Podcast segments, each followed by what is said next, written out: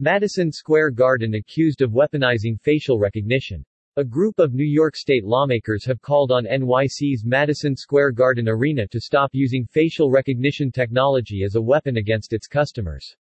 The legislators demanded that facilities proprietor, MSG Entertainment, immediately stop the use of this inappropriate technology on fans, or chance being stripped of its gainful $43 million tax abatement. MSG Entertainment is using facial recognition systems to automate discrimination, violate individuals' privacy, and chill any criticism of the company. The letter, accusing the venue of weaponizing facial recognition technology against patrons, reads it sets a dangerous precedent to permit MSG Entertainment to maintain such power. NY lawmakers however refrained from urging a complete ban on facial recognition systems, leaving the door open to safety-related use of the technology. But the legislators demanded that, MSG Entertainment, which also runs Radio City Music Hall, committed to erasing customers' data as soon as it's feasible. Should MSG Entertainment choose not to comply with state lawmakers' request, it will risk losing not only the $43 million tax abatement, but also special New York City permit, which is due to expire in 2023, allowing Madison Square Garden to seat more than the normal limit of 2,500 people, and numerous liquor licenses.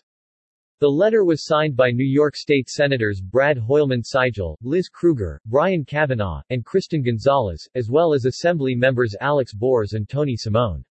Representatives from the Surveillance Technology Oversight Project and the Policing and Social Justice Project also added their support. Assembly member Tony Simone claims that Madison Square Garden rescinded his own invitation to the National Hockey League's LGBTQ event, Hockey is for Everyone, due to his criticism of their facial recognition enemies list. While MSG Entertainment is open about its policy of excluding lawyers with firms involved in litigation against it from events, several of the lawyers who have been unexpectedly turned away since the policy's adoption in June sued the company last year, alleging discrimination. The plaintiffs cited a little-known law forbidding the owners of theaters and other entertainment venues from blacklisting critics because of bad reviews, personal dislike or other reasons not immediately related to security. The enemies list is clearly designed to discourage lawyers, or anyone else, from taking legal action against MSG, the legal professionals argued. A judge agreed, granting an injunction prohibiting Madison Square Garden from keeping them out. The company has appealed.